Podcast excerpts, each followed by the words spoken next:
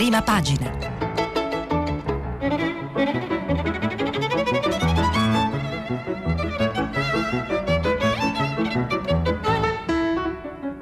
Questa settimana i giornali sono letti e commentati da Federico Fubini, vice direttore del Corriere della Sera.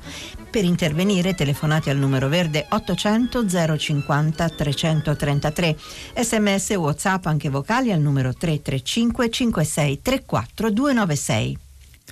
Buongiorno all'indomani di un eh, difficilissimo Consiglio europeo, vertice europeo dei capi di Stato e di Governo che avrebbe eh, dovuto decidere qualcosa sull'impegno eh, finanziario dell'Europa per contrastare questa fortissima recessione da coronavirus, avrebbe dovuto ma non lo ha fatto perché eh, è andata in scena una divisione molto netta e molto chiara fra due fronti di paesi, una decina di paesi da una parte, un'altra decina di paesi dall'altra, con eh, uno scontro a momenti anche piuttosto acceso eh, fra Italia e Francia da un lato, Germania e Olanda dall'altro. Questa è una delle notizie che dominano stamattina le prime pagine eh, dei giornali ancora una volta tutti dedicati all'epidemia. Andiamo a vedere eh, i titoli e le prime pagine.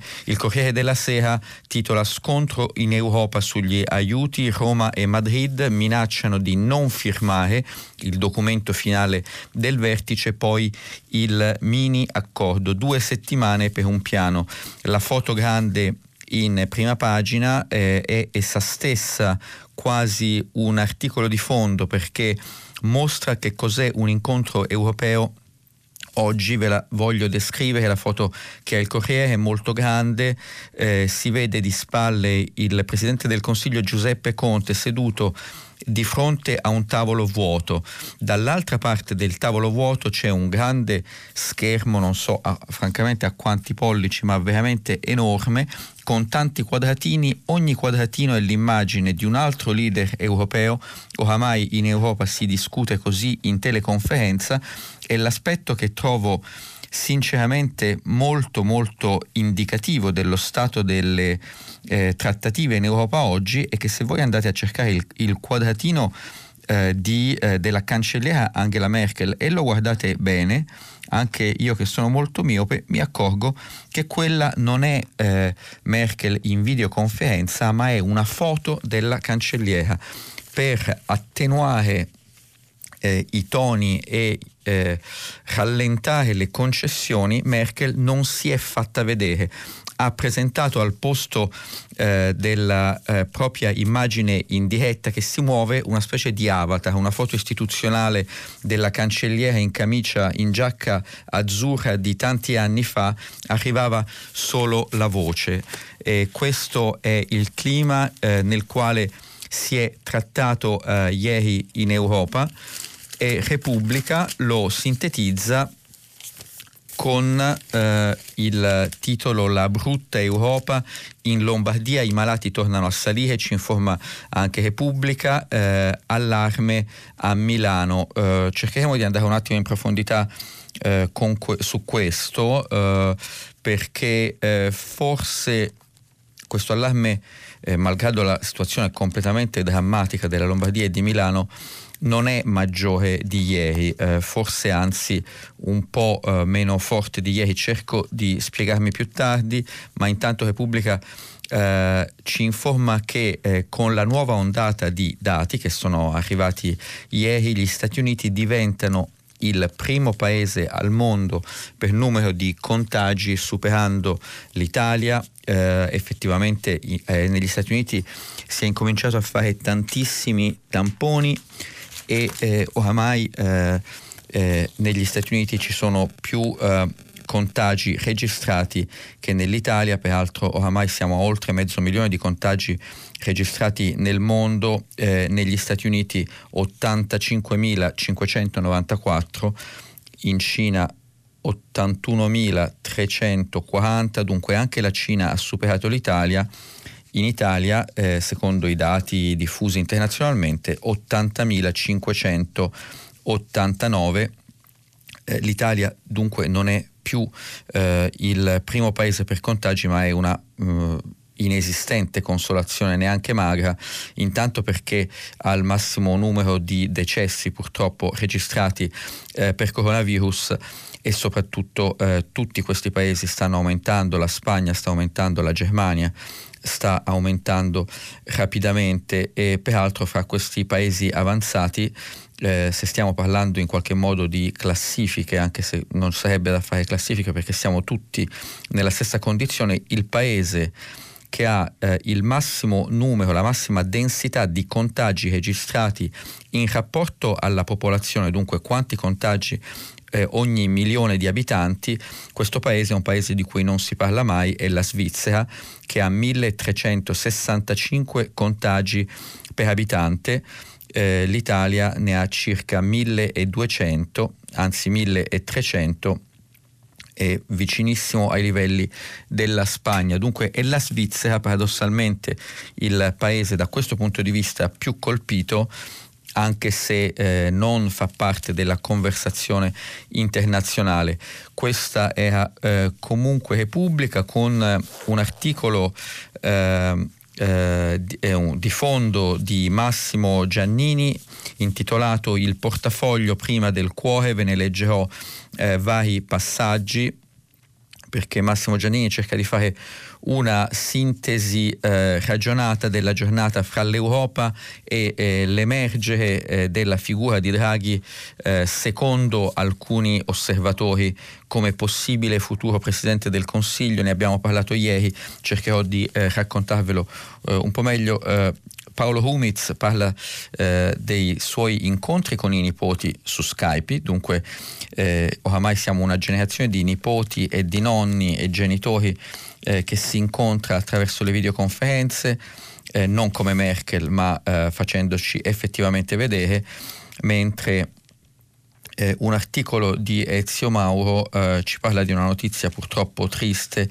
eh, la scomparsa per eh, polmonite di eh, Massimo Vincenzi, un grande e giovane, purtroppo giornalista eh, che è stato tanti anni anche con me a Repubblica e adesso eh, ultimamente vice direttore eh, della stampa negli ultimi anni, purtroppo è morto di una polmonite a 48 anni ieri a Roma e eh, Ezio Mauro lo ricorda in prima pagina di Repubblica.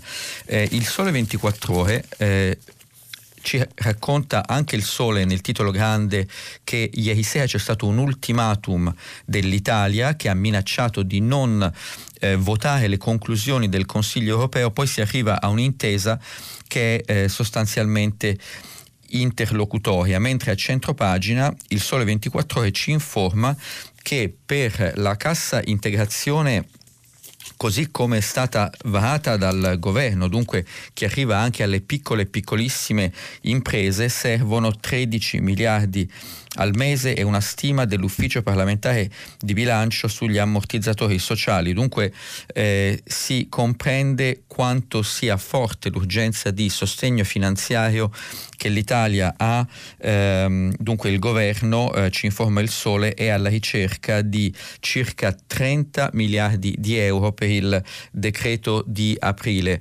Evidentemente questa è una situazione mh, mm, per la quale eh, occorre urgentemente e continuamente eh, davvero molta cassa, molta cassa allo Stato e questo ovviamente si intreccia con la situazione europea. Poiché vi ho parlato uh, di Mario Draghi, io francamente non so uh, quanto sia verosimile questa possibile svolta e soprattutto non mi voglio pronunciare perché non lo so quanto Draghi eh, eh, voglia effettivamente o abbia voglia effettivamente di essere proiettato sulla scena politica come eh, Presidente del Consiglio di un governo di emergenza. Fatto sta che eh, giornali, soprattutto giornali di opinione in Italia, un po' eh, tutto, in tutto lo spettro della scena politica, oggi eh, parlano di Draghi dopo il suo intervento eh, di cui vi ho letto dei passaggi eh, ieri, eh, pubblicato originariamente sul Financial Times.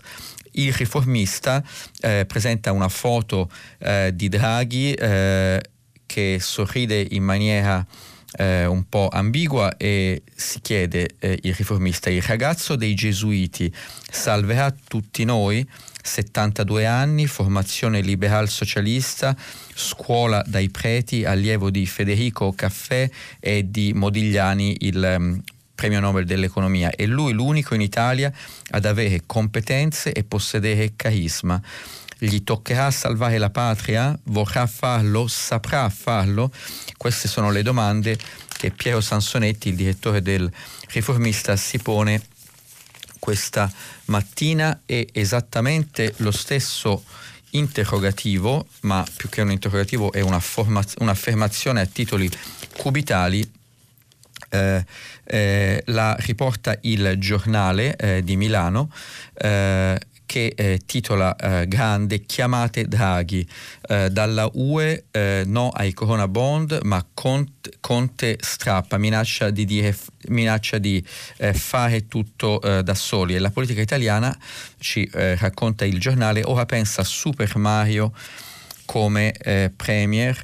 Questo è una, una opzione alla quale si guarda molto eh, anche non solo diciamo, nel centro-sinistra ma anche a destra. È del tutto come dire, eh, da dimostrare che eh, sia questa la strada, ne avevamo parlato ieri, se ci sono domande ne riparlo eh, volentieri anche oggi, eh, ma intanto eh, la stampa eh, ci riferisce che eh, l'Unione Europea litiga e le imprese chiedono urgentemente fondi italiani. C'è un articolo eh, in prima pagina eh, di commento di Alberto Mingardi dal titolo molto chiaro, dare subito liquidità alle aziende. Si è parlato molto, eh, specie negli ultimi tempi, dell'esigenza delle piccole e piccolissime imprese che di esigenze ne hanno tante e urgenti. Si parla meno, trovo, in Italia di grandi imprese, perché anche eh, alcune grandi imprese, se l'economia rimane ferma, eh, finiranno per avere bisogno del sostegno pubblico e, e questo è un, un, tema che per esempio il governo tedesco si è posto, sempre la stampa in prima pagina ci informa che eh, Berlino mette in campo mille miliardi contro il tracollo. Questa contabilità a volte è un po' così eh, imprecisa perché alcune eh, di queste risorse sono garanzie, alcuni sono eh, denaro impiegato direttamente, ma certo lo sforzo finanziario che stanno facendo alcuni paesi, gli Stati Uniti, la Germania, è, è molto più vasto eh, eh, rispetto all'Italia dove le risorse sono più ristrette il Mattino di Napoli. Eh, eh, il Mattino di Napoli ha un eh, titolo eh, sempre dedicato a quello che è successo ieri sera in questo vertice telematico dei leader europei, UE a pezzi, l'Italia lasciata sola. Eh, Conte non firma la bozza sugli aiuti anticrisi, dieci giorni per i Covid bond, dice o facciamo da noi. Germania e Austria guidano il fronte del no eh, Renzi e Salvini, ci informa il mattino, eh, spingono per un governo a guida Draghi. Eh, chiaramente Renzi e Salvini sono i principali avversari. Eh, uno al governo, uno nella maggioranza, uno nell'opposizione del Premier Conte ma chiaramente questa è una partita che si è aperta, mentre a centropagina il Martino eh, ci eh, eh, ricorda che stanno risalendo i contagi, eh, anche qui mh, non è esattamente eh, corretto, devo dire. Eh, no, il Mattino è un giornale che mi piace molto e come vedete cito spessissimo perché è fatto molto bene.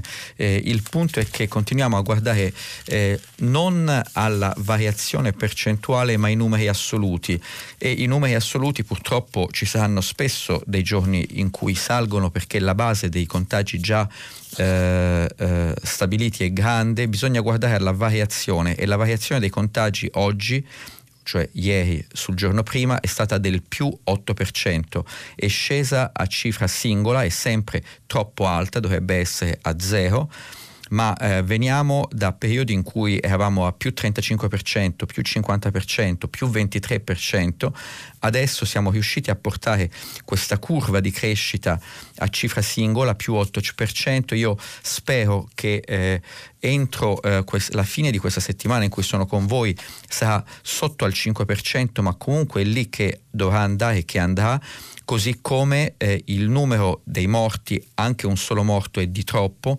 ma eh, per la prima volta è sceso ieri eh, a cifra singola, eh, eravamo abituati a più 14, più 18, più 13, più 10, ieri è stato più 8%.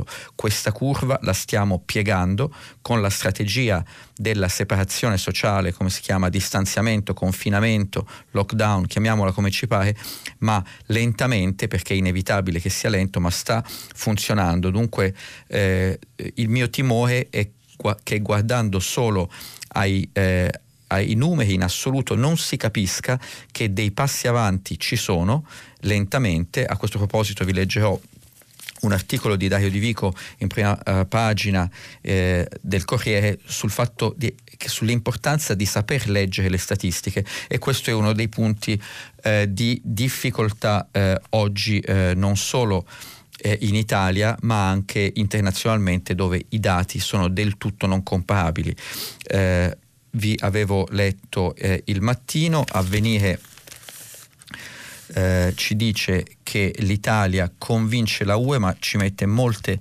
virgolette, eh, perché il nord, paese, i paesi del nord frenano sugli eurobond eh, e dunque questo è eh, il tema eh, mentre si sale a 8.000 vittime e la scuola prova la maturità online. Cosa vuol dire provare la maturità online? Eh, intanto dal punto di vista dello svolgimento sarà fatto solo da membri interni, da professori che già conoscono gli alunni alunni, eh, eh, ma è una chiara indicazione eh, che si incomincia a capire che eh, i ragazzi non riusciranno a tornare a scuola prima della fine dell'anno scolastico e si pone un grandissimo tema della motivazione dei ragazzi, delle procedure con cui continuare a far lavorare i ragazzi, oltre naturalmente alla stessa eh, maturità. Eh, il tempo, il tempo di Roma eh, dice incredibile a Roma, si sono persi i malati del virus, di cosa si tratta? L'articolo di Franco Bechis. Eh, sono stati trasferiti 49 malati nella notte da Nerola, eh, ma nella capitale non si trovano le cartelle cliniche sul contagio. Disperati, i parenti lasciati soli. La sanità regionale, secondo il tempo, è in pieno caos perché non si fanno i tamponi.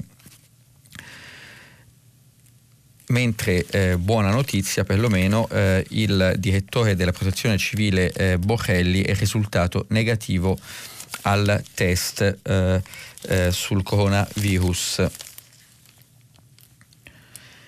Eh, Italia Oggi ci informa di un altro fronte economico importante che riguarda le esportazioni. Naturalmente le esportazioni oggi sono molto difficili, soprattutto per esempio nel settore alimentare. È molto difficile per eh, i produttori di beni alimentari anche di grandissima qualità italiani oggi riuscire a vendere nel mondo.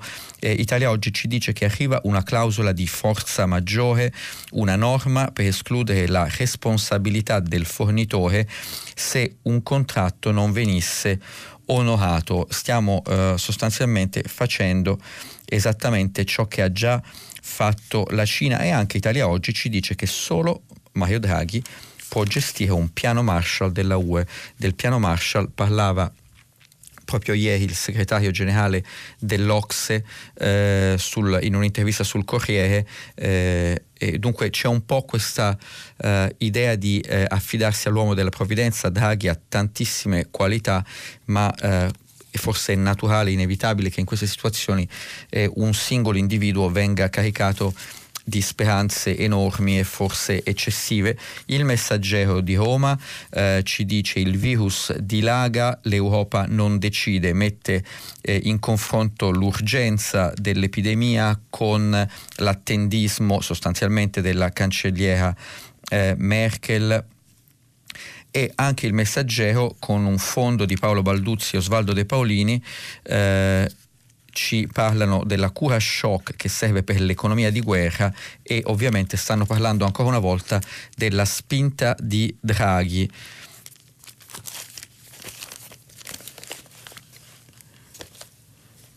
Eh, Libero pone un problema eh, diverso, eh, ci dice che Conte scrive 295 pagine per non farci capire nulla. Di cosa si sta parlando, eh, dell'ennesimo decreto eh, che eh, promette soldi che secondo Libero non ci sono e toglie speranze di ripresa, nuovi divieti incomprensibili, intanto i morti aumentano. L'articolo è di Sandro Iacometti, si può essere d'accordo o no, adesso non voglio entrare nel dettaglio dei numeri, un'altra volta, eccetera. Però è vero che siamo al quarto foglio di autocertificazione in due settimane eh, e molte persone sono confinate in casa dove non hanno stampanti, eh, se dovessero andare in giro sarebbero eh, obiettivamente in difficoltà e forse questo aspetto della burocrazia italiana ci deve far riflettere che anche in un'emergenza del genere è già la quarta volta che si sta cambiando il foglio di autocertificazione e qui trovo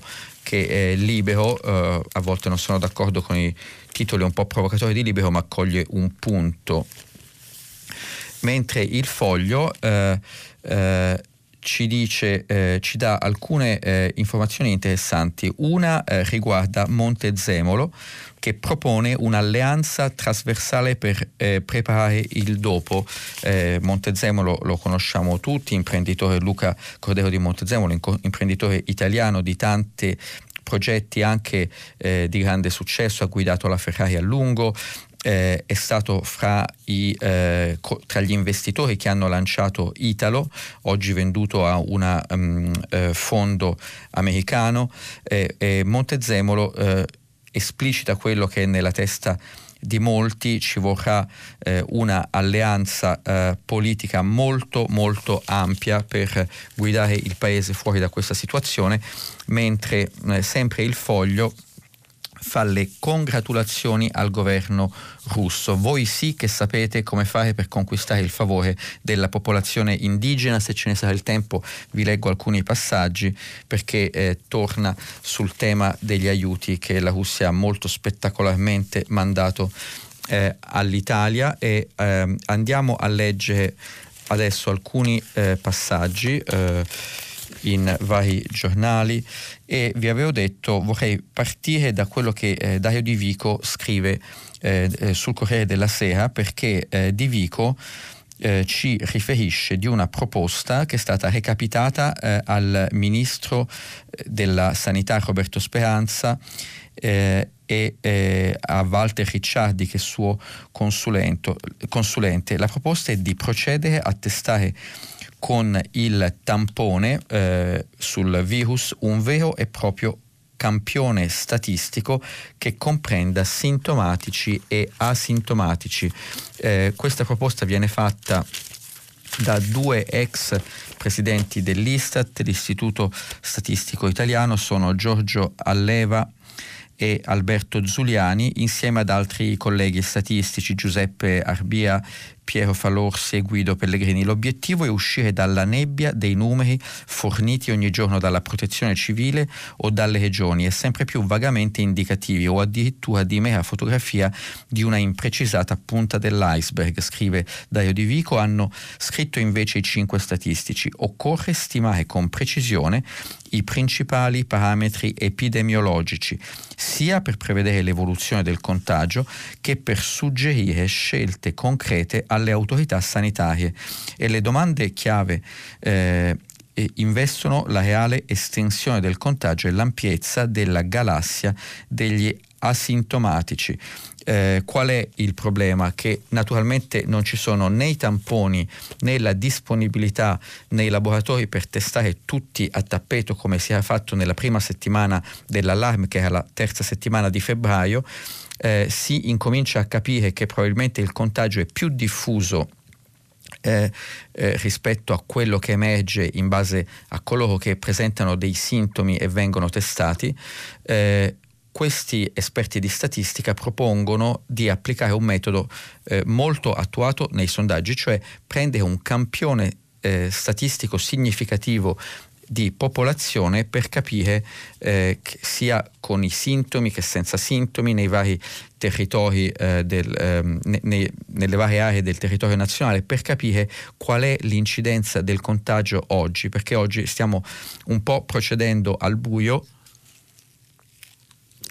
lo stiamo facendo eh, in Italia e devo dire anche in Europa dove i eh, dati non sono molto paragonabili gli uni agli altri. Eh, eh per esempio um,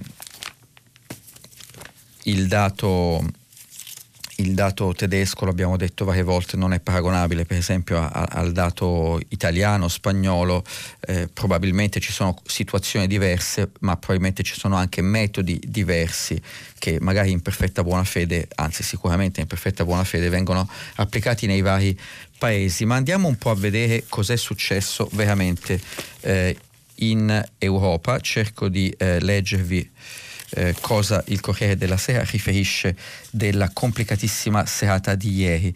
Se c'è una materia preziosa come il denaro nella grande recessione di Covid-19, scrive il Corriere, questo è il tempo, ma ieri le due Europa che si fronteggiano sulla reazione da offrire hanno continuato drammaticamente e alcuni dei protagonisti deliberatamente a perderne, hanno continuato a perdere tempo. Nessuno dei due fronti è oggi così forte in Europa da imporre la propria visione all'altro, ma entrambi i fronti lo sono abbastanza da interdirsi e bloccarsi a vicenda. In queste condizioni qualunque risposta politica collettiva all'emergenza oggi sarà più lenta di quanto servirebbe ma se la paralisi europea continuasse, possono guadagnare terreno solo i paesi e i governi più forti, quelli in grado di sostenere con più risorse e più efficienza le imprese piccole e soprattutto grandi sui loro territori.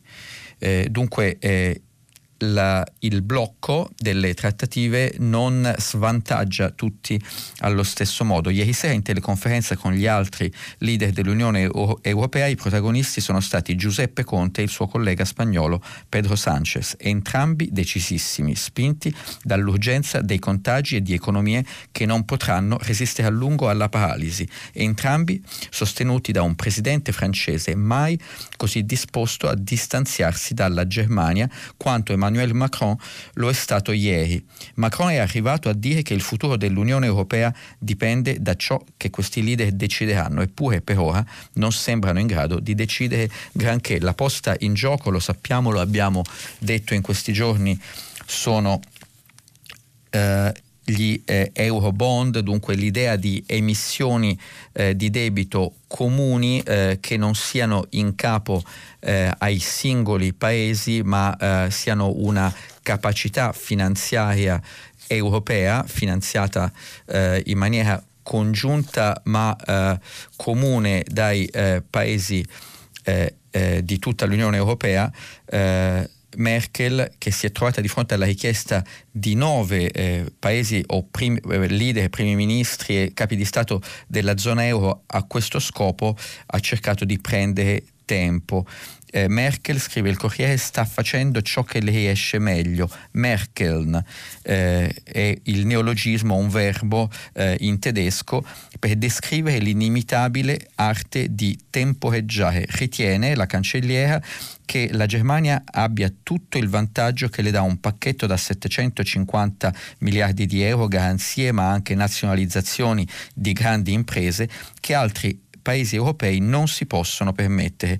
Spagna o Italia meno di tutti. Alla fine si è deciso eh, nel vertice di ieri che tra due settimane i ministri finanziari dell'euro dovranno presentare proposte, mentre la Commissione lavorerà a un piano eh, con, insieme alla BCE eh, lavorerà a un piano per il dopo crisi. È un po' paradossale perché i ministri finanziari avevano rinviato ai primi ministri, i primi ministri rinviano ai ministri finanziari da Bruxelles, però si pensa già a definire progetti per la sanità o la difesa dell'occupazione con un modello di Kurzarbeit, dunque il lavoro in solidarietà, il lavoro eh, magari a tempo accorciato ma per mantenere il più possibile i posti di lavoro eh, nello stile tedesco, magari finanziandoli in comune con Eurobond ad hoc, senza proclami ma con scopi ben definiti de- definiti. Può, potrebbe aprirsi così uno squarcio, perché la posta non potrebbe essere più alta questa volta. I, I, governi devono decidere se l'euro è una vera moneta o un matrimonio di interessi per sempre precario, appeso com'è alla munificenza della sola Banca Centrale Europea. Questa è un po' la situazione secondo il Corriere e eh, Massimo Giannini su Repubblica eh, tiene insieme questi due fili, la situazione italiana e la situazione europea, ve ne leggo alcuni passaggi. Non esagera Mario Draghi, dice Giannini, quando definisce la pandemia una tragedia umana di proporzioni potenzialmente bibliche. Eppure non basta, nemmeno eh, quest'area che Giannini definisce mefitica da nuova apocalisse a scuotere l'Europa dal suo colpevole letargo. Non bastano i bollettini di guerra che contano contano già mezzo milione di contagiati e oltre 30.000 morti a convincere i 27 a trasformare finalmente l'Unione, l'Unione Europea, in un organismo vivente di stati federali e non in un consesso dolente di anime perse. La prosa sempre suggestiva di Giannini che continua non bastano i crolli stimati del PIL tra il 2 e il 4%, eh, devo dire qui magari fosse 2 o 4% perché eh, il rischio è che sia effettivamente molto molto di più a spingere i 19 a riscrivere la tavola delle leggi dell'Eurozona per evitare che la grande recessione diventi una lunga depressione. Tutti riconoscono l'emergenza umanitaria, sanitaria, finanziaria, ma non l'esigenza di una missione comune né l'urgenza di un'azione condivisa. Così l'unica cosa che riescono a fare è comprare altre due settimane di tempo, de- decidendo ancora una volta di non decidere. Eh, sarebbe un gioco ozioso che non è neanche per niente divertente cercare di proiettare gli attuali tassi di crescita dei decessi nell'Unione Europea eh, a tra due settimane perché temo che verrebbero fuori dei numeri eh, terribili Nonostante il dramma che si sta consumando nel mondo, i custodi del rigore luterano, ci eh, dice Giannini, eh, dell'Europa del Nord non rinunciano all'idea di impartire una lezione esemplare agli spaghetti boys, che sarebbero i paesi dell'Europa del Sud, usando il pugno di ferro del tempo che fu. Eh, non si mutualizza niente con chi spreca soldi e se volete gli aiuti del Fondo Salvataggi MES li potete avere, ma solo a patto che li usiate per finanziare i costi sanitari eh, del morbo. Eh, e poi eh, l'articolo passa a parlare un po' della situazione italiana. Di fronte al caos non serve altro se non la formidabile audacia di cui scriveva eh, ieri su Repubblica Alessandro Baricco. Draghi eh, dice Giannini ne dispone. Domani quando tutto questo sarà finito bisognerà chiedersi se l'Italia non abbia bisogno di lui per rialzare la testa. Dunque come si vede dalla centrodestra al centro-sinistra c'è un rivolgersi a questa figura eh, molto prestigiosa. Eh, e, e, e, anche il, eh, l'articolo di Folli eh, ci parla di scenario Draghi e di giochi eh, di palazzo, l'articolo di Stefano Folli su, eh, su Repubblica. Questo è un po' il quadro eh, politico della situazione, però eh, poiché eh, questa è una crisi internazionale eh, dove in gioco ci sono anche eh, dire, i rapporti di forza fra paesi e il prestigio internazionale dei paesi, vorrei passare a leggervi quello che scrive eh, Daniele Raineri eh, sul foglio a proposito di questa molto controversa eh, missione di aiuto della Russia al nostro paese eh, e, eh, perché eh, questo è chiaramente un tentativo di mostrarsi eh, generosi forse più di quello che si è.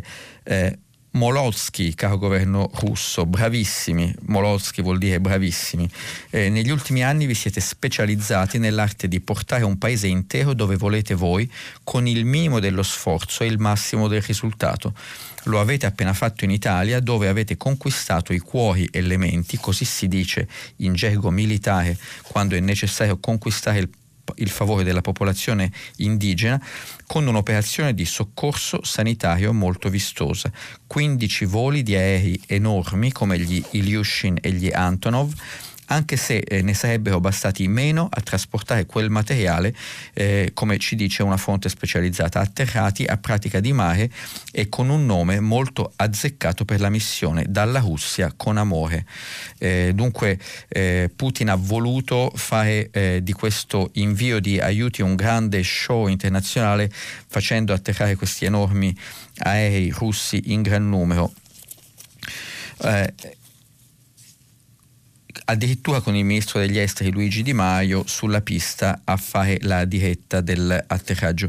Questo è fare la cosa giusta al momento giusto, scrive sarcasticamente Daniele Raineri. Eh, in Ucraina nel marzo del 2014 vi siete portati via la Crimea con circa 500 uomini delle forze speciali in uniforme. Ricordate?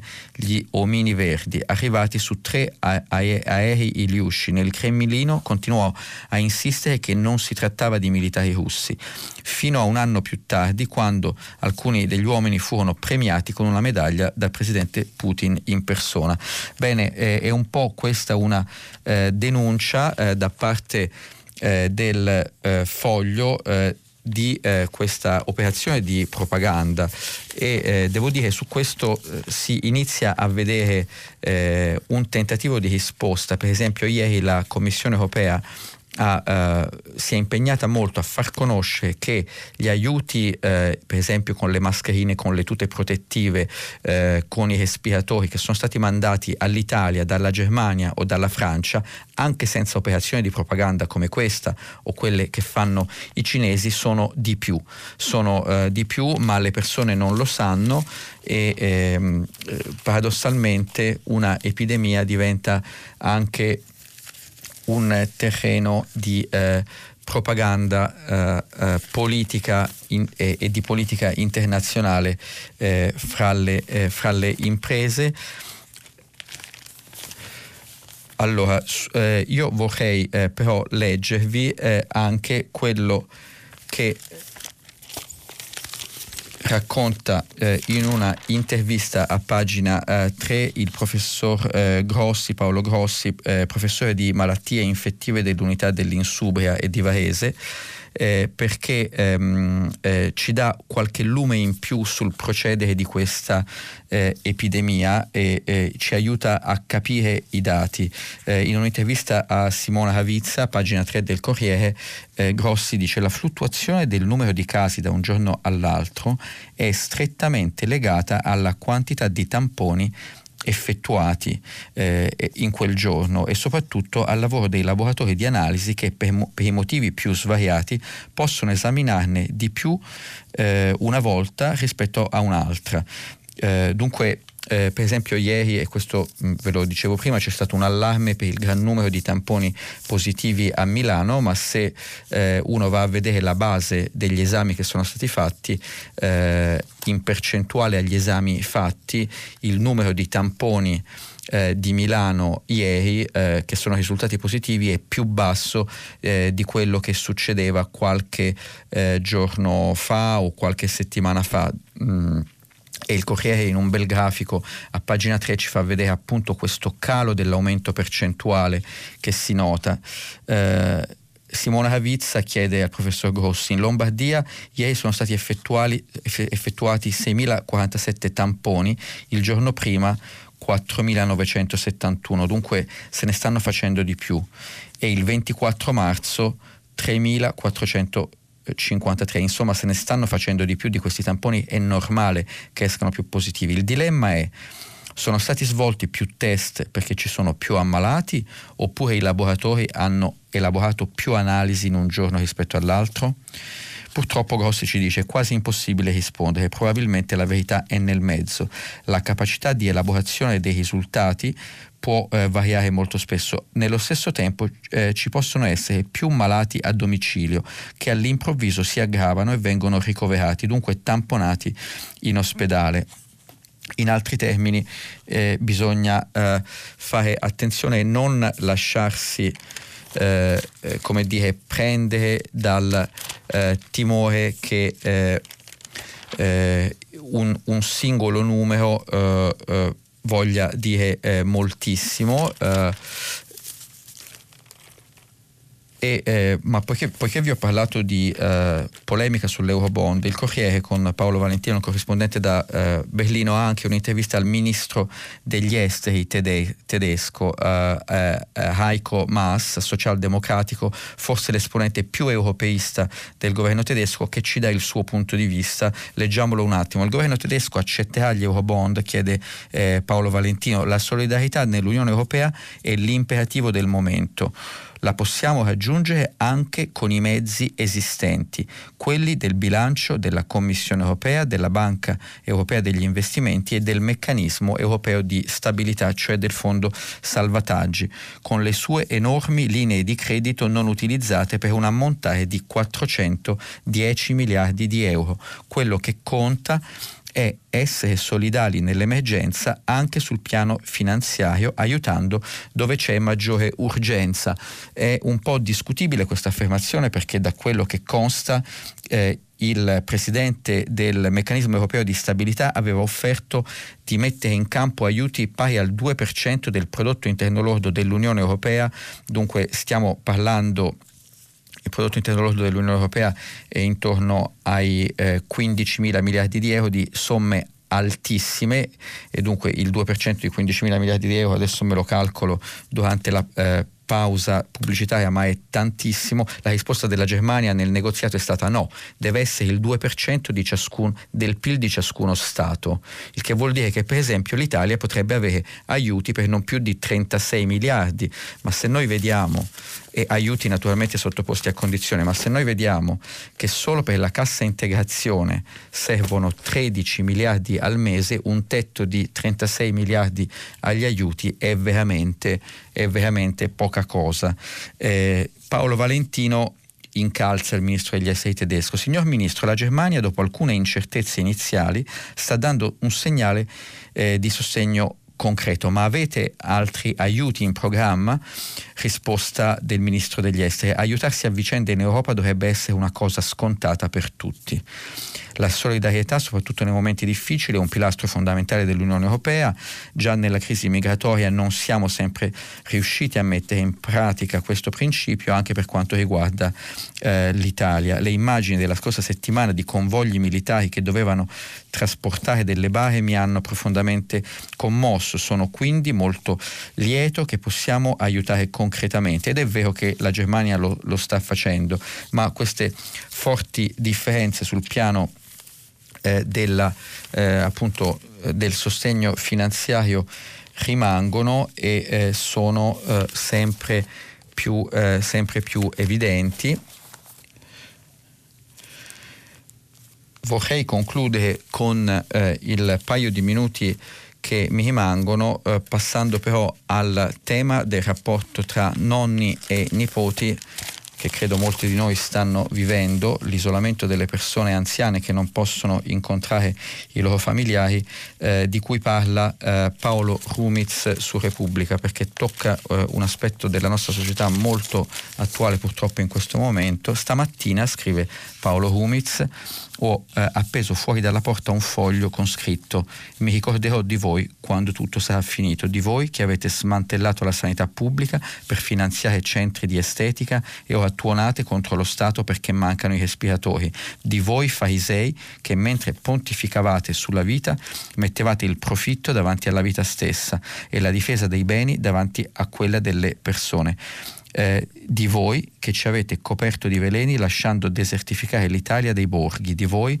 volonterosi partigiani dell'economia del saccheggio, dello scarto, dello spreco che avete delocalizzato in Asia e tolto lavoro alla nostra gente. E di voi che avete coperto tutto questo facendoci credere che il problema fossero gli immigrati, quando siete stati i primi a chiamarli per ingrassarvi e soprattutto di voi, ultraliberisti da talk show, che avete smantellato cultura e senso del dovere, obbligandoci a gestire questa emergenza più con la polizia che con l'educazione civica e infine di voi che anche ora nel momento estremo seminate zizzania e bugie per coprire di fango chi senza clamore si spende per soccorrere gli ultimi. L'ho scritto di impeto, eh, questo è il diario di eh, Paolo Humitz che eh, poi eh, ci racconta eh, dei suoi appunto incontri con i nipotini eh, per via computer. Vediamo se ritrovo eh, questo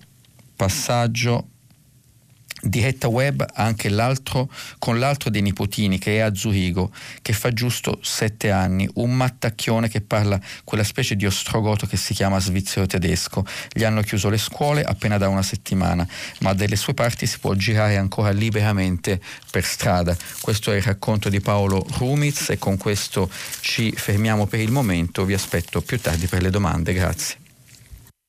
Federico Fubini, vice direttore del Corriere della Sera, ha terminato la lettura dei giornali di oggi. Per intervenire chiamate il numero verde 800 050 333. Sms e WhatsApp anche vocali al numero 335 5634 296. Si apre adesso il filo diretto di prima pagina per intervenire, porre domande a Federico Fubini, vice direttore del Corriere della Sera. Chiamate il numero verde 800 050 333. Sms WhatsApp, anche vocali, al numero 335 5634 296. La trasmissione si può ascoltare, riascoltare e scaricare in podcast sul sito di Radio 3 e sull'applicazione Rai Play Radio. Pronto? Pronto? Buongiorno. Buongiorno, dottor Fubini. Eh, sono Norberto e chiamo da Varallo. E intanto la ringrazio per aver chiuso con la citazione di Paolo Rumis, del diario di Paolo Rumis, che trovo molto appropriato a questi tempi durissimi. E il mio punto di partenza è anche questo un punto di vista globale. In sostanza ho visto eh, cadere nella irrilevanza l'appello del segretario generale dell'ONU per un cessate il fuoco globale, un cessate globale dei conflitti.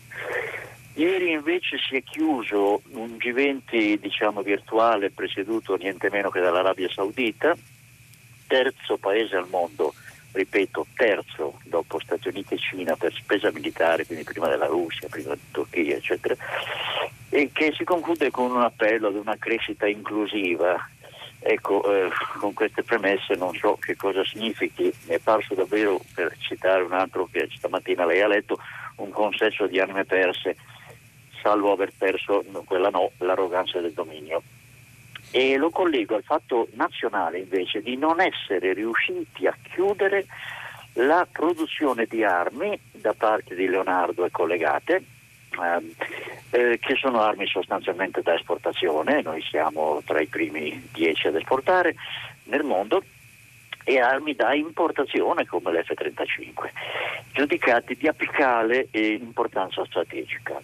Ecco, è pilastro della ripresa economica. Allora qui mi domando, in mezzo a questa guerra, cos'è la metafora della guerra al coronavirus, ehm, intanto chi comanda il mondo e se non sia davvero la guerra sovrana in questo mondo e forse anche strumento per uscire dalla crisi, perché questo pare anche essere un po' una lezione della storia. Forse la seconda guerra mondiale fu un'uscita dal 29 cose di questo tipo.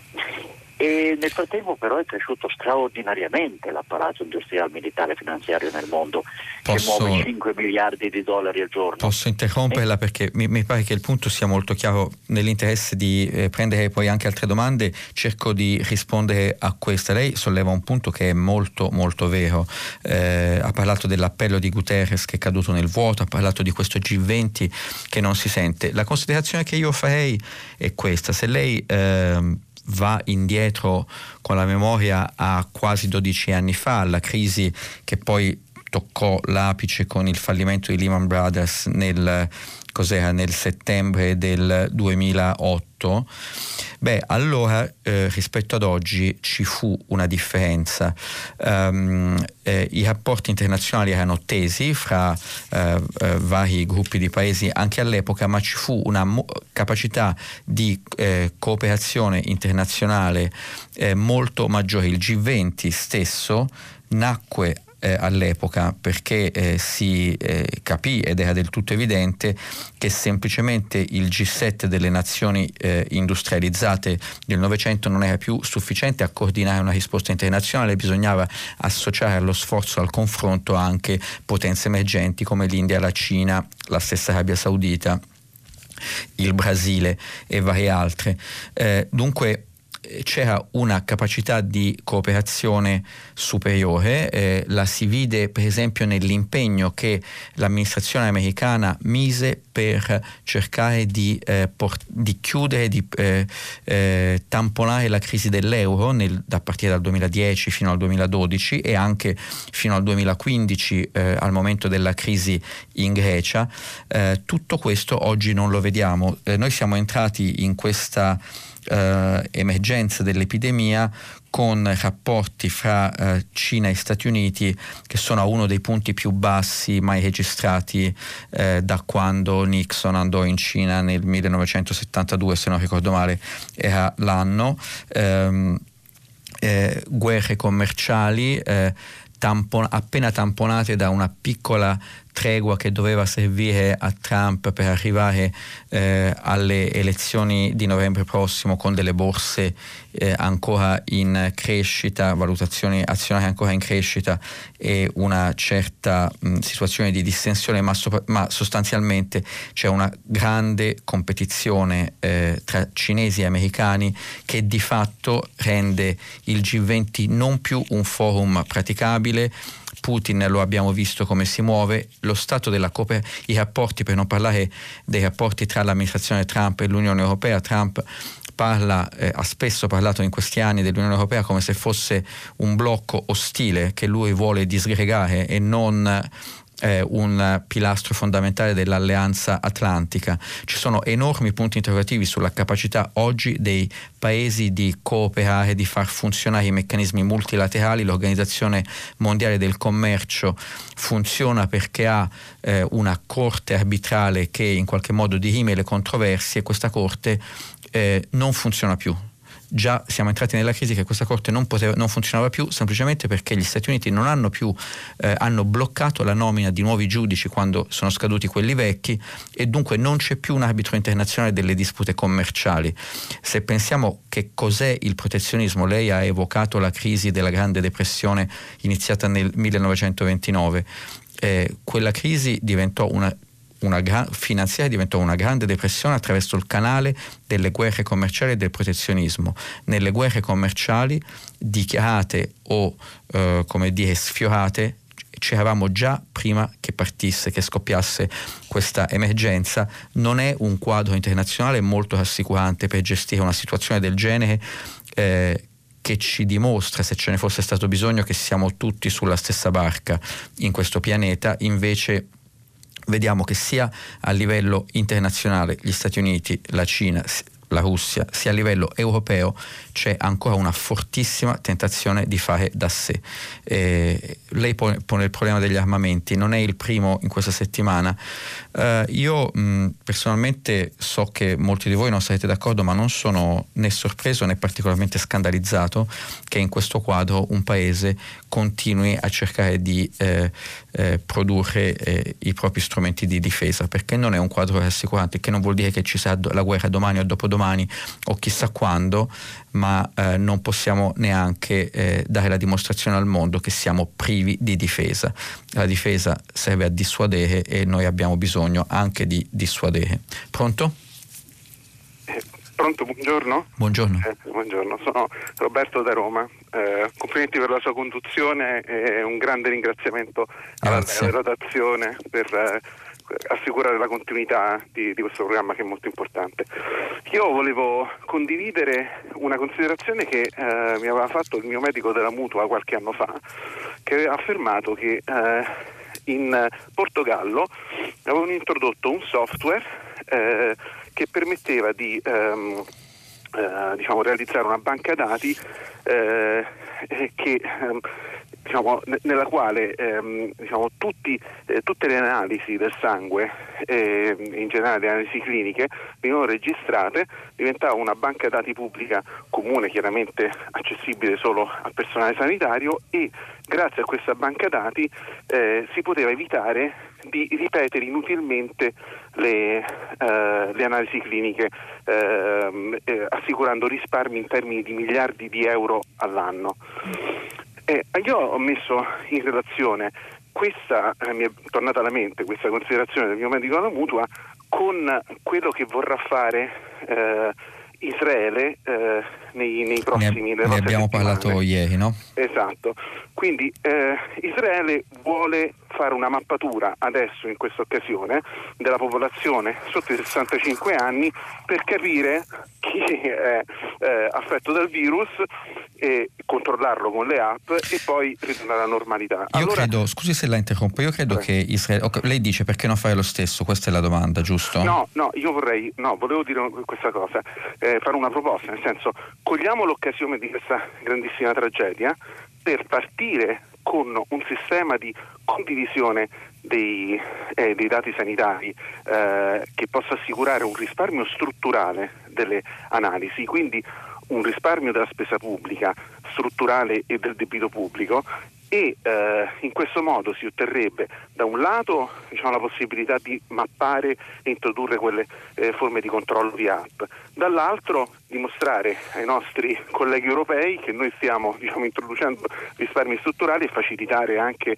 il, eh, i meccanismi di, di, di, di, condivisione delle spese e dei Va bene, la, la, ringrazio, la ringrazio di, questo, ho capito il punto. Eh, allora, quello che vuole fare Israele, per chiarezza per gli ascoltatori, è qualcosa che si potrebbe arrivare a fare anche in Europa e perché no in Italia, ma ho l'impressione, da quello che capisco, che sia ancora presto perché i test non sono ancora del tutto affidabili. L'idea è di fare degli esami, appunto sì, esami del sangue, che non servono a cogliere il contagio, ma a cercare di fotografare eh, la popolazione già immune perché magari ha già contratto il coronavirus in maniera eh, asintomatica o magari con dei sintomi leggeri per capire se queste persone sono effettivamente, fossero effettivamente immuni, allora eh, il blocco, il lockdown per loro non varrebbe, potrebbero tornare al lavoro, potrebbero tornare alla vita normale. È una eh, delle possibili risposte che si cerca di dare.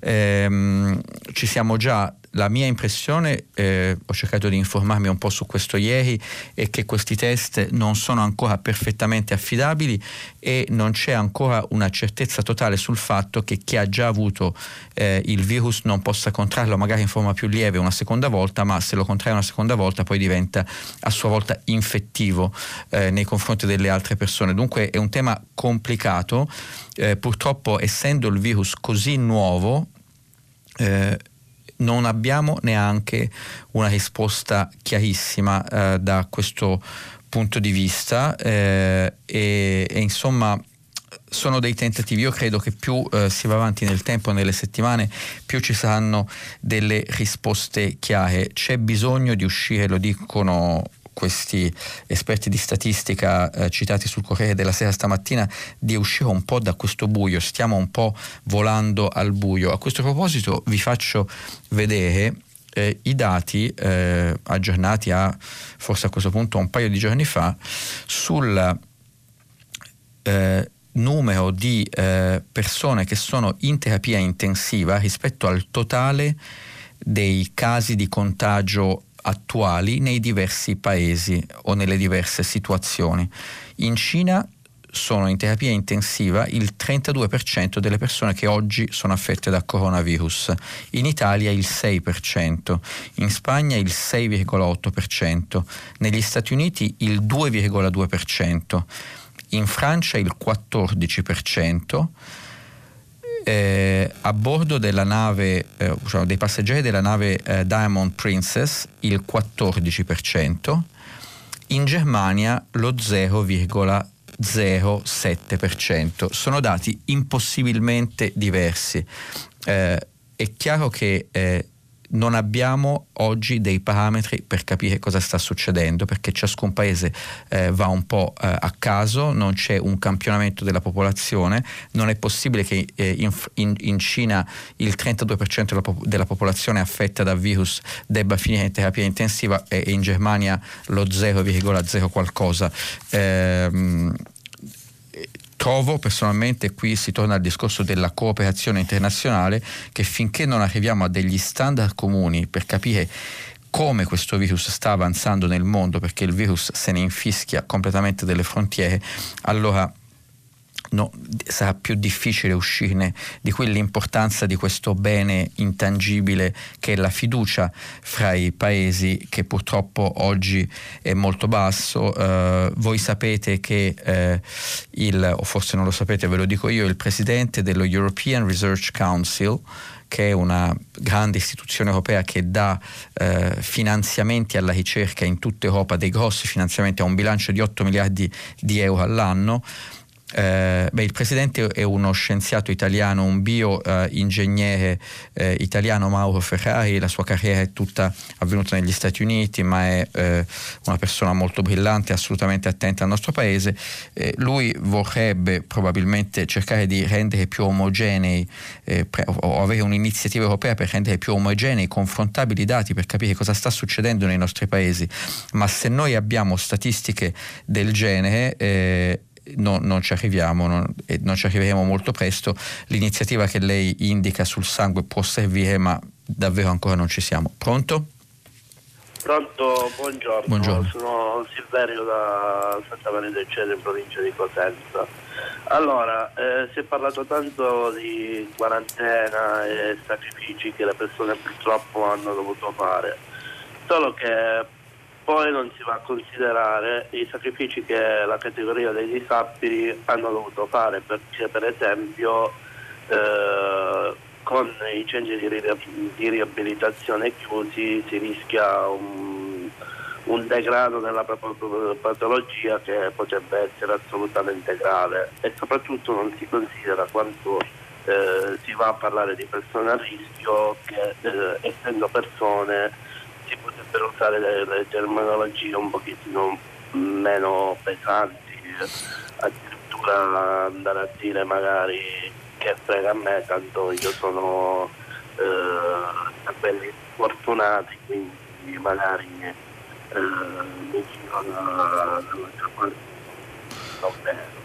La... E soprattutto volevo, la domanda verteva sul fatto che è stato dichiarato eh, pochi giorni fa dai, da dieci stati americani eh, del fatto che in caso di scelta eh, delle terapie intensive eh, i ragazzi disabili purtroppo non verranno salvati, ecco, in poche parole era questo. Questo, questo negli Stati Uniti.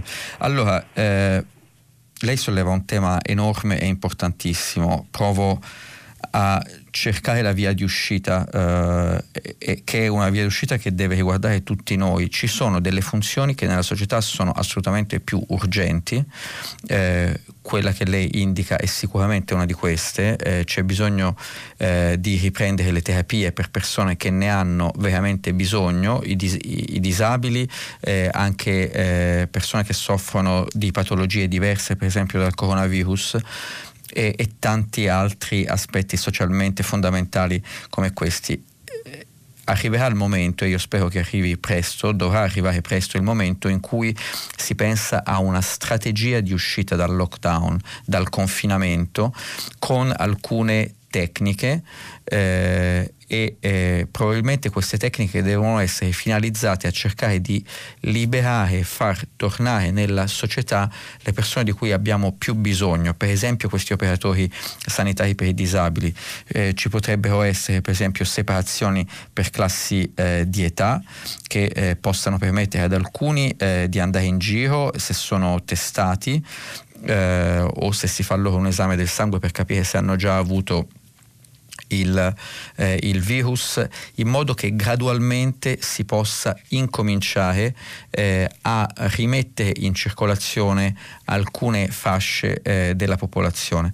Trovo che questo sia veramente urgente, lo si, dovrà, lo si dovrà fare in maniera graduale, magari partendo dai più giovani che sono i meno esposti, dunque, eh, e poi via via tutti gli altri eh, ma è qualcosa che va fatto e lei fa benissimo a ricordarci che questo aspetto dei servizi ai disabili è uno dei più urgenti da far eh, ripartire quando ci saranno queste condizioni. Ma proprio per questo non basta vivere alla giornata e, e, calcolare il numero dei nuovi contagi o il numero dei, eh, purtroppo dei decessi al giorno, ci vuole anche un po' l'indicazione di dove stiamo andando, dove potremmo andare se le cose vanno come previsto. Pronto? Pronto? Buongiorno, io mi chiamo Olimpia e telefono dalla Spezia. Buongiorno. E mi, buongiorno, mi sono fatta questa domanda. I giornali, tutti i giornali, diciamo, perlomeno quelli che noi leggiamo, eh, possiamo leggere, parlano del coronavirus e parlano soltanto dell'Europa meridionale. Qualche cosa sulla Germania, però Belgio, Olanda, Danimarca, tutti i paesi dell'Europa settentrionale, forse loro non ce l'hanno, ce l'hanno di meno. Allora, se ce l'hanno di meno bisogna chiedersi perché il virus è venuto soltanto nell'Europa meridionale. Oppure, se non è così, per quale motivo? La, della Svizzera abbiamo saputo stamattina che ha un alto, eh, eh, diciamo, mh, mm, ci sono molti, molti, molti. Però del resto, che cosa si sa? Guardi. E questo potrebbe spiegare, scusi, e poi finisco, Prego. il perché eh, la, la riunione europea di ieri nella, eh, scusi, nella, nella, riunione europea di ieri i paesi dell'Europa settentrionale si sono opposti. E poi del, della, dell'Europa dell'Est che cosa si sa?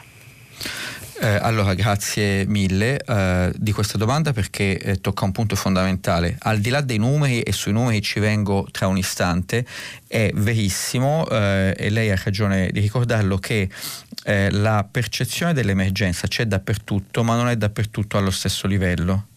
Eh, paesi come eh, l'Olanda non hanno dichiarato il lockdown. Uh, in Olanda si circola chiaramente con delle precauzioni per certe fasce di popolazione o certe attività, ma uh, si circola abbastanza liberamente. Mi diceva ieri una persona che vive eh, in Belgio che eh, i belgi dove, che sono ormai sotto confinamento eh, per andare a mangiare al ristorante quelli che stanno nelle Fiandre eh, superano tranquillamente il confine e si siedono al ristorante in Olanda. Stessa cosa fanno eh, i francesi in Alsazia che superano bellamente il confine della, e vanno a mangiare al ristorante nella Saarland. Cambierà un po' la dieta però questo eh, le dice di come la percezione dell'emergenza non sia uguale dappertutto per il momento. Per il momento sono curioso di vedere eh, quale sarà la percezione dell'emergenza quando tra due settimane i leader europei avranno il famoso rapporto sul da farsi. E allora le do un po' di dati. Eh, eh, L'Olanda, eh, eccola qua, eh, ha 7.431 eh, casi accertati in totale e 434 decessi eh, beh, l'Olanda è un paese di 18-19 milioni di abitanti, dunque per farsi un'idea di cosa significherebbe per l'Italia dovremmo moltiplicare quei 7.500 per 3, dunque quei circa 23.000 casi. Eh, beh, noi, noi, italiani quando avevamo 23.000 casi eravamo già completamente in emergenza. L'Olanda no, eh, forse perché il numero dei decessi dichiarati è eh, più basso. Eh, le dico che ci sono in Olanda 434 casi per milione di abitanti, che è eh, più eh, degli Stati Uniti, per esempio, e più della Cina. Ma non c'è questa percezione di emergenza. Per quanto riguarda la Germania, siamo oramai a 44.000 casi.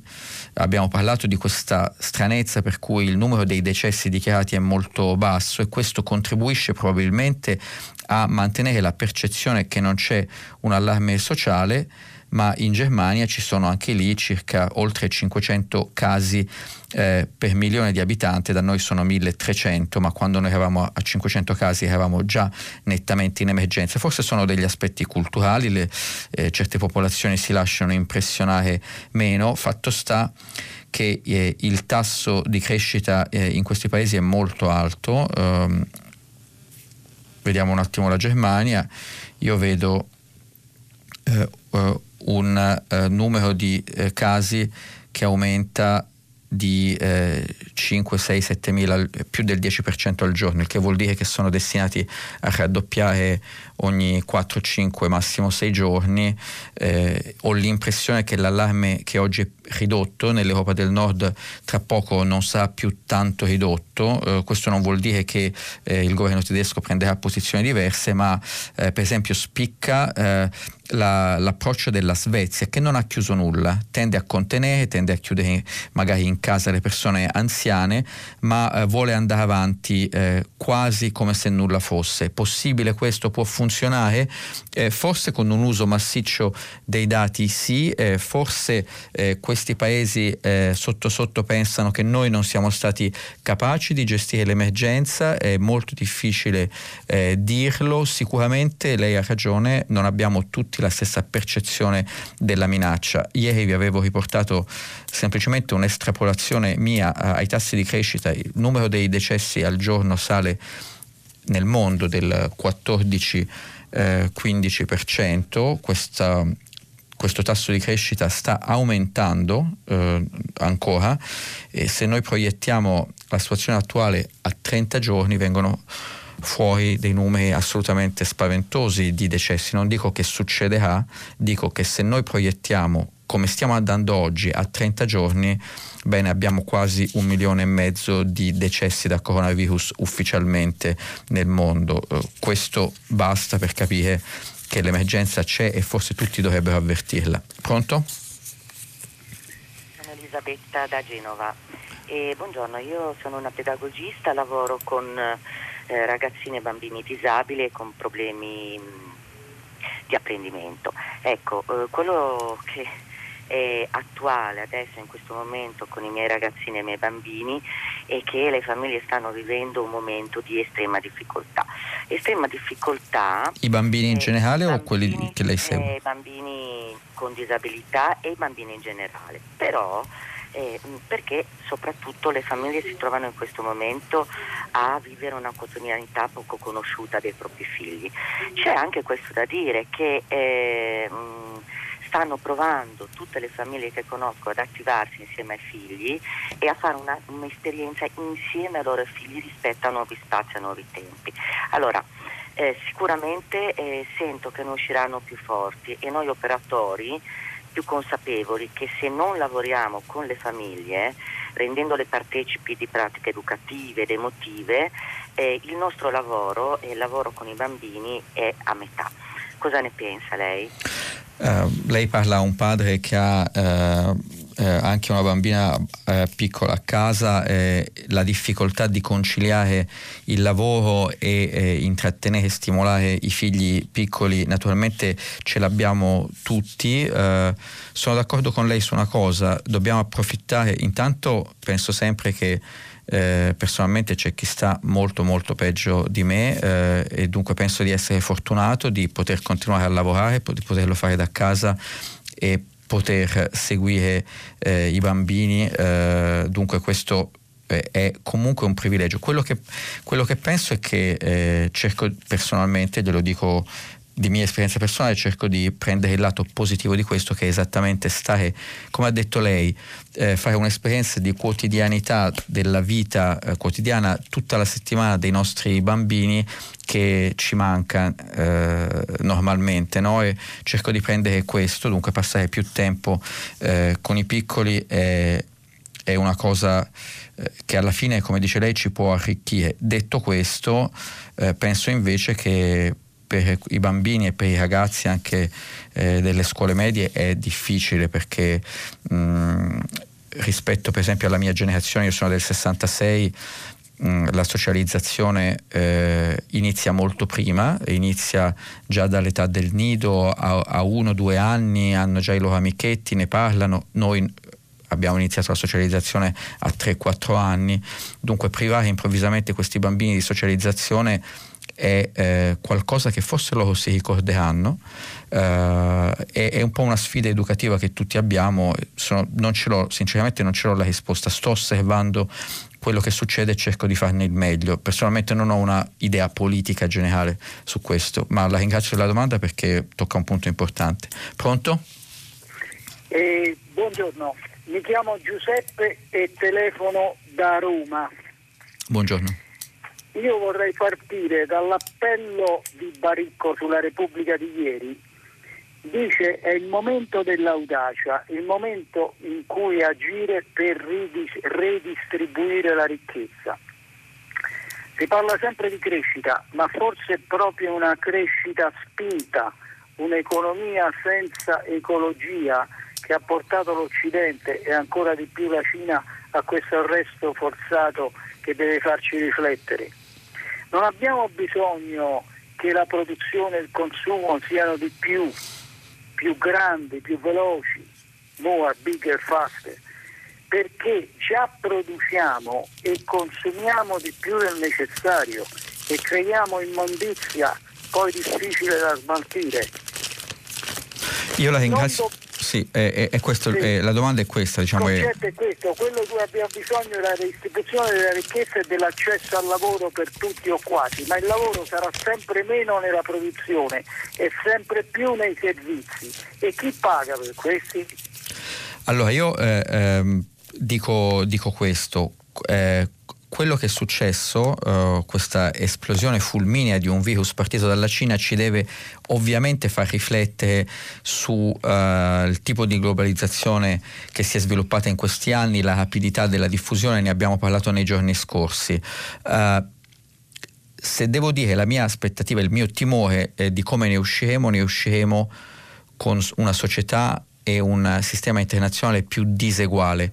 Perché dico questo? Perché eh, lo abbiamo visto con questi numeri enormi dei piani di intervento, eh, quando eh, vedremo che governi che hanno una forte capacità finanziaria eh, entrano eh, e nazionalizzano grandi imprese dei loro paesi, faccio qualche nome in maniera un po' arbitraria, negli Stati Uniti Boeing, le società infrastrutturali in Germania, Lufthansa, eh, la società degli aeroporti di Francoforte e altre realtà del genere, avremo una società duale a due livelli. Uno, i paesi deboli non saranno stati capaci di difendere le loro grandi imprese tanto quanto i paesi forti. Dunque la competizione internazionale fra le imprese dei paesi forti e le imprese dei paesi, cioè le grandi imprese dei paesi forti e le grandi imprese dei paesi deboli, sarà ancora più squilibrata a favore delle prime.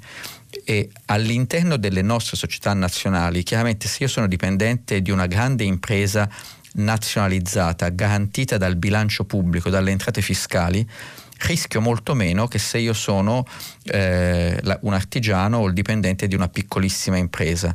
Questo è un punto eh, sollevato già prima della crisi da un economista eh, indiano che mh, è stato anche governatore della eh, Banca Centrale Indiana, eh, Raghuram Rajan, che dice che la diseguaglianza nelle, nelle nostre società è molto nasce molto all'interno delle imprese. Se voi siete un dipendente di Google o di Facebook o di Goldman Sachs, state molto meglio che se siete dipendenti eh, di un'azienda, magari avete delle competenze altrettanto buone, ma siete dipendenti di un'azienda piccola. Bene, io ho l'impressione che questa tendenza alla diseguaglianza legata alla sofisticazione e dimensione delle imprese e alla forza dei governi aumenterà dopo. Lei dice la risposta è ridurre i consumi, eccetera, eccetera. Sono d'accordo con lei che c'è un tema ambientale molto forte e forse un domani scopriremo che il virus e il tema ambientale erano legati, assolutamente. Eh, allo stesso tempo noi abbiamo bisogno le persone di metterle al lavoro, metterle al lavoro a produrre dei beni utili. Eh, eh, le devo dire che per esempio eh, oggi eh, eh, in un fondo Angelo Panebianco sul Corriere non è d'accordo con lei perché eh, Panebianco dice bene stare in guardia, non cullarsi dell'idea che tutto dopo eh, andrà a posto. E lui dice che una delle minacce eh, è la zavorra burocratica e soprattutto la, quella che lui chiama l'ideologia pauperista eh, questa è, lui dice, una magagna, l'ideologia pauperista, la quale si nutre di ostilità nei confronti del mercato e dei produttori di ricchezza. Eh, le sue fonti vanno cercate in primo luogo nelle pulsioni proprio di un certo cattolicesimo politico eh, e in secondo luogo nell'azione propagandistica di coloro che cercano di sfruttare a proprio vantaggio la divisione in Italia fra nord e sud. Bene, è un tema eh, chiaramente aperto eh, sicuramente lei non sarà d'accordo con Pane Bianco, ma mh, ho l'impressione che si porrà non solo in Italia a livello internazionale. Pronto? Buongiorno, sono Roberto, chiamo da Catanzaro. Dottor Fubini, io chiamo dalla città della quale lei si occupò anni fa e la definì Bangalore. Eh, si tratta la, questo de... la offende, mi dica. No, no, no, per l'amor di Dio. Eh, sarei lieto di farle notare che a distanza di dieci anni, io sono da quella parte, cioè dalla parte giusta, a distanza di dieci cioè, anni... Qual è la parte io, giusta? Un attimo che glielo dico. L'unica cosa che è cambiata è che le luci di Bangalore si sono spente. E si sono spenti tanti entusiasmi e tante speranze. I poteri sono quelli, quelli che lei vide allora. Va bene?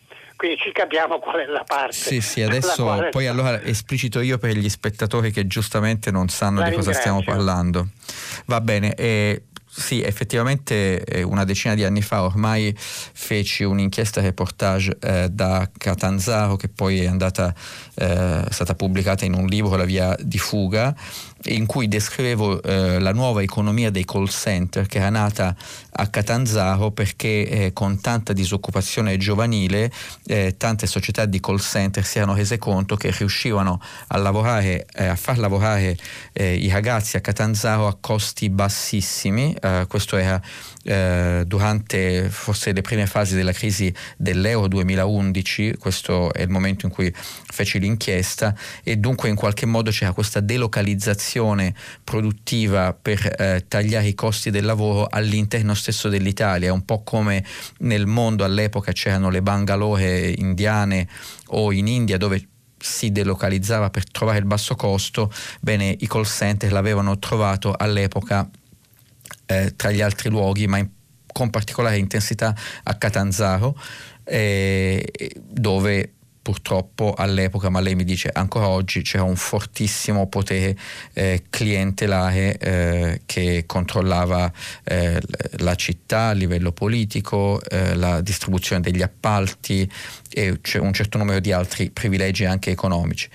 E sì, lo so, purtroppo eh, anche i call center sono andati via, sono andati in luoghi ancora più a basso costo, oggi spesso sono in Albania o in Tunisia, eh, anche questi costi del lavoro ridottissimi che vedemmo allora eh, non sono abbastanza bassi evidentemente, ci sono stati nel frattempo in altri luoghi degli accordi che avevano preservato l'occupazione nei call center, eh, in particolare a Milano il, quando era ministro Carlo Calenda aveva fatto degli accordi eh, anche con successo a questo scopo ma non riguardavano Catanzaro. Qual è il tema? Non è arrivato altro a Catanzaro che io sappia come grandi iniziative economiche e se io guardo la composizione del consiglio comune, del, mi, mi, spiace, del consiglio, mi scuso, eh, del consiglio regionale, per esempio in Calabria, vedo che ci sono tantissime figure di consiglieri eletti legati al mondo della sanità, medici, imprenditori della sanità, eh, e questo mi fa pensare che eh, evidentemente il mondo della sanità pubblica, essendo la sanità regionale ma essendo il finanziamento nazionale, è rimasto quasi il solo mondo dove circola del denaro, del denaro che alcune, alcuni gruppi di interessi cercano di accaparrarsi, dunque la capacità di distribuire favori e controllare voti eh, dentro e attorno al mondo della sanità resta molto importante. Io così mi spiego questa prevalenza del mondo della sanità nella politica regionale in Calabria non è molto rassicurante, devo dire. Pronto? Pronto, buongiorno. Buongiorno. Buongiorno dottore, eh, sono Dora, sono un medico e chiamo da Roma. Prima di tutto i complimenti per la trasmissione e per la sua conduzione. Grazie. Allora, io ho chiamato perché, mh, mm, ripeto, sono un medico che lavora in emergenza e mh, mm, faccio appello del fatto che, come tutti i medici, noi eh, giuriamo con il giuramento di Ippocrate e deontologicamente è una missione, la missione del medico. Posso farle io una domanda? Ma lei è coinvolta adesso ovviamente nell'emergenza dell'epidemia? Sì. Ci può sì. raccontare qualcosa? Guardi, nel pronto soccorso è, una situazione eh, diciamo così pesante, pesante perché ehm, la gente è terrorizzata E, mi, dicono, mi, dicono, che i pronti soccorso sono sostanzialmente oramai solo frequentati da persone che arrivano con sintomi del coronavirus, è così? No, dottore, nel senso che grazie a Dio si sono istituiti questi pre-triage eh, che è differenziato dal triage normale del pronto soccorso diciamo normale perché nel pretriage vanno appunto le persone con sintomi o anche se asintomatici con sospetti casi di Covid-19.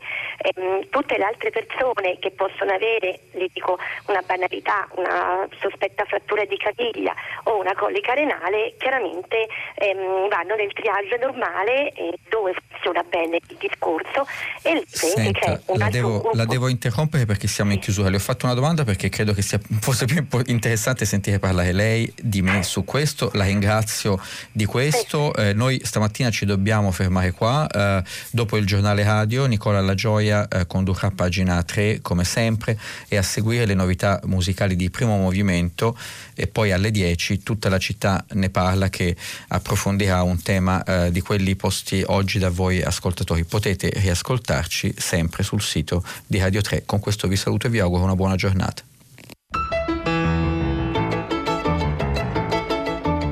Federico Fubini, vice direttore del Corriere della Sera, ha letto e commentato i giornali di oggi. Prima pagina è un programma a cura di Cristiana Castellotti, in redazione Maria Chiara Beranec, Natascia Cerqueti, Manuel De Lucia, Cettina Flaccavento. Posta elettronica prima pagina chiocciolarai.it. La trasmissione si può ascoltare, riascoltare e scaricare in podcast sul sito di Radio 3 e sull'applicazione Rai Play Radio.